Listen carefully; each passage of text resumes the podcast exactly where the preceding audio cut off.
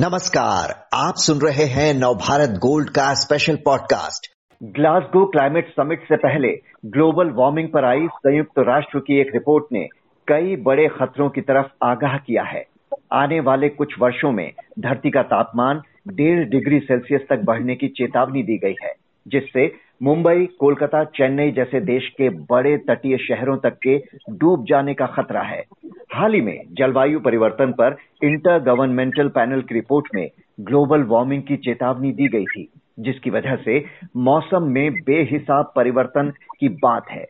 देश में कई वर्षों बाद, तय समय के बाद तक हो रही बेमौसम बरसात भी क्या इसी ओर इशारा कर रही है? क्या है दुनिया के सामने इस वक्त बड़ी चुनौती? इसी पर बात करने के लिए आज हमारे साथ हैं council on energy environment and water से senior program lead Shikha Bhasin Shikha ji, सबसे पहले तो आपसे यूएन की इस रिपोर्ट का अर्थ समझना चाहेंगे। धरती का तापमान डेढ़ डिग्री सेल्सियस तक बढ़ने का क्या मतलब है? और तापमान बढ़ने के पीछे कौन कौन से मुख्य कारण हैं? शुक्रिया इस बहुत ही इम्पोर्टेंट मुद्दे पे बात लाने के लिए। ये जो रिपोर्ट आई है, इसके पीछे जो साइंस है, पिछले कई सालों से इस पे चर्चा चल रही है। बहुत लोगों ने अपनी पूरी पूरी ज़िंदगी इन इश्यूज़ पे काम किया है। और फाइनली अब जो ये आईपीसीसी की रिपोर्ट आई है, जो, जिसको ए आर सिक्स से जाना जाता है, इस रिपोर्ट ने बहुत ही क्लियरली बता दिया है कि कोई भी साइंटिफिक अनसर्टेनिटी अब बाकी नहीं रही है। क्योंकि पहले जो लोग कह रहे थे कि क्लाइमेट चेंज है, उसके पीछे क्या कारण है काफ़ी ऐसे भी लोग थे जो उन चीज़ों को चैलेंज कर रहे थे। पर इस रिपोर्ट के साथ उन्होंने बहुत ही ज़्यादा सर्टनटी के साथ बोल दिया है कि climate change is real climate change के पीछे ह्यूमन बींग्स का ही हाथ है। जिस प्रकार से हम इंडस्ट्रियलाइजेशन कर रहे हैं, जिस प्रकार से हम अपने फॉसिल फ्यूल्स का इस्तेमाल कर रहे हैं, जो सारे green house gas emission release हो रहे हैं, उसी की वजह से क्लाइमेट चेंज हो रहा है। और जा, जायज़ है कि काफ़ी सारे देशों में हम रिन्यूएबल एनर्जी के बारे में सुनते हैं। लेकिन जिस स्पीड से ये एक्शन लिए जा रहे हैं वो 1.5 डिग्रीज के लिए काफ़ी नहीं है। तो इस रिपोर्ट से एक चीज़ बहुत ही क्लियरली सामने आती है कि क्लाइमेट चेंज रियल है क्लाइमेट चेंज के पीछे मनुष्यों का ही देन है। और अगर हमको इस 1 पॉइंट डिग्री सेल्सियस तक पहुँचना है तो जो भी हम काम कर रहे हैं क्लाइमेट चेंज को कम करने के लिए वो ज़्यादा स्पीड से होने चाहिए ज़्यादा अग्रेसिव एक्शन चाहिए ज़्यादा एम्बिशन चाहिए। तो ये चीज़ बहुत क्लियर हो गई है इस रिपोर्ट से। अगर इसके असर की बात करें खासतौर पर भारत के संदर्भ में तो नतीजे काफ़ी डराने वाले हैं। तटीय इलाकों में रहने वाले साढ़े तीन करोड़ लोगों के प्रभावित होने की बात है इसमें। मुंबई के कई हिस्सों के 2100 तक बाढ़ में डूबने का खतरा है। तो ये जिन बड़े खतरों की ओर आगाह किया गया है, ये असर कितने वर्षों में और किस तरह से दिखने शुरू होंगे? एक्चुअली देखा जाए तो ये सारे जो इफ़ेक्ट हैं क्लाइमेट चेंज के, वो हमारे सामने ऑलरेडी हैं। आप अखबार पर यू नो खोलेंगे तो यूएसए में फॉरेस्ट फायर्स हो रहे हैं इंडिया में साइक्लोन्स और फ्लड्स हो रहे हैं ड्राउट्स हो रहे हैं अलग अलग जगहों पे। तो कहीं पे ज़्यादा बारिश है कहीं पे बारिश एकदम नहीं है। और हमारा तो पूरा इकोनॉमी यू नो इतना सारा हमारे जो लोग हैं जो काम करते हैं वो एग्रीकल्चर में काम करते हैं वो किसान हैं।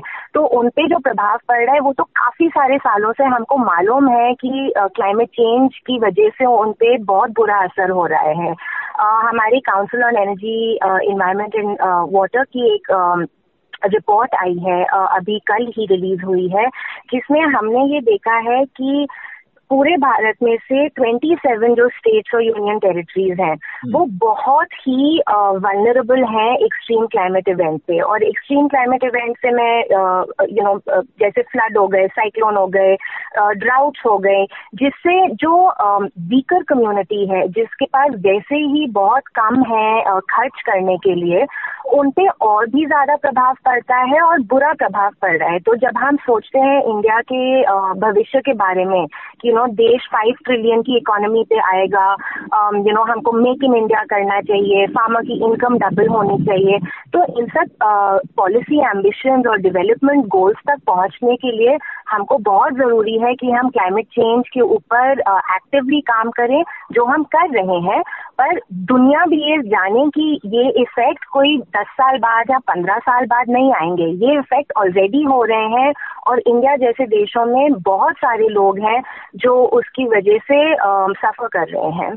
जी, बिल्कुल। और अब अगले हफ़्ते जो क्लाइमेट समिट हो रहा है स्कॉटलैंड के ग्लासगो में, इसमें बड़े मुद्दे की बात करें तो दुनिया के सामने जलवायु परिवर्तन पर इस समय सबसे बड़ी चुनौती क्या है और इससे निपटने के लिए क्या किए जाने की ज़रूरत है?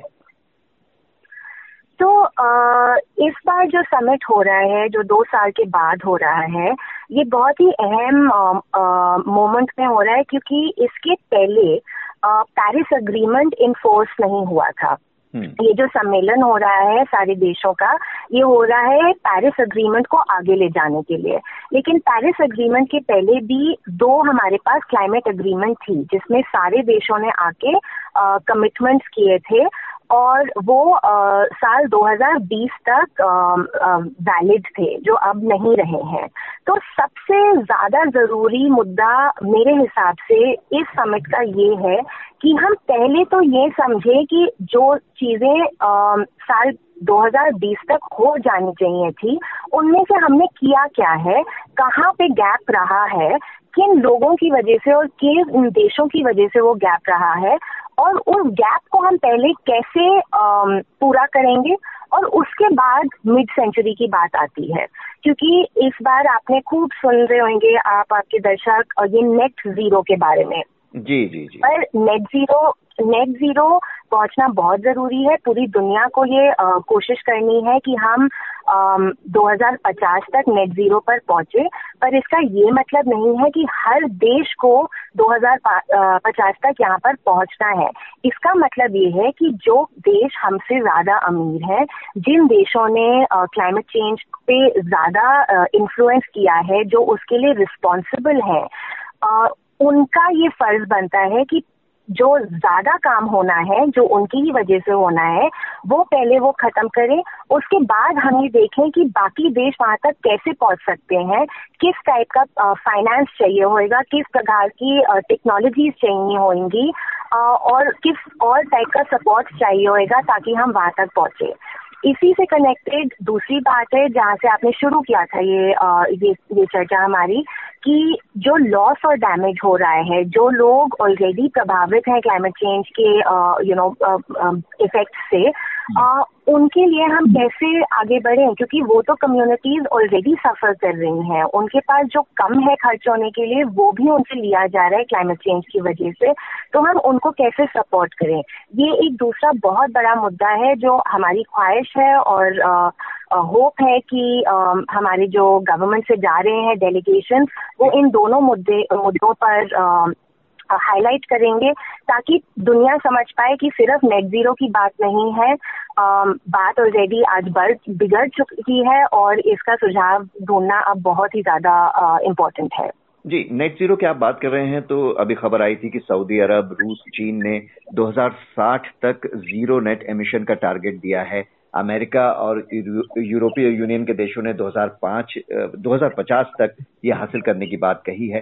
क्या ये टारगेट अचीवेबल हाँ। लगता है और भारत के लिए इसमें क्या बड़ी चुनौती है तो ये जो टारगेट्स उन्होंने डाले हैं एक्चुअली ऑफकोर्स अचीवेबल है पर हमारा ये जब हमने डेटा पूरा अनकवर किया कि लोगों ने अपना पीकिंग कब अचीव किया उनकी पर कैपिटा इनकम कितनी है लोग कितने हैं किस प्रकार से इकोनॉमी का स्ट्रक्चर बना हुआ है um, हमें ये uh, बहुत ही क्लियरली यू नो पता लगा है कि ये एकदम एम्बिशियस टारगेट नहीं है हम्म। तो स्पेशली जैसे देश हैं यूएस है यूरोप है ये बहुत ही सारे डेकेड से पोल्यूट करते आ रहे हैं, ये दुनिया में से सबसे ज़्यादा इंडस्ट्रियलाइज कंट्रीज़ हैं और इनके पास जो टाइम इन लोगों ने लिया है, ये कमिटमेंट अनाउंस भी करने में बहुत लंबा टाइम है।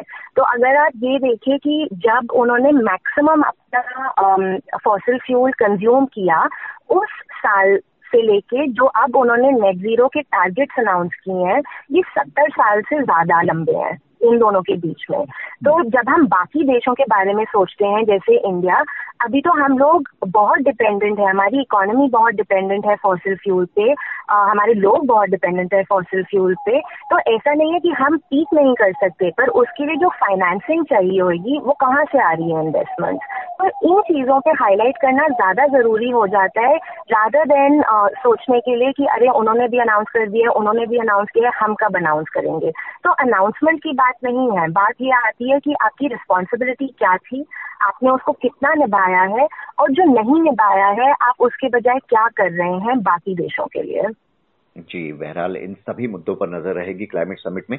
शिखा जी, इस मुद्दे को विस्तार से समझाने के लिए आपका बहुत बहुत शुक्रिया।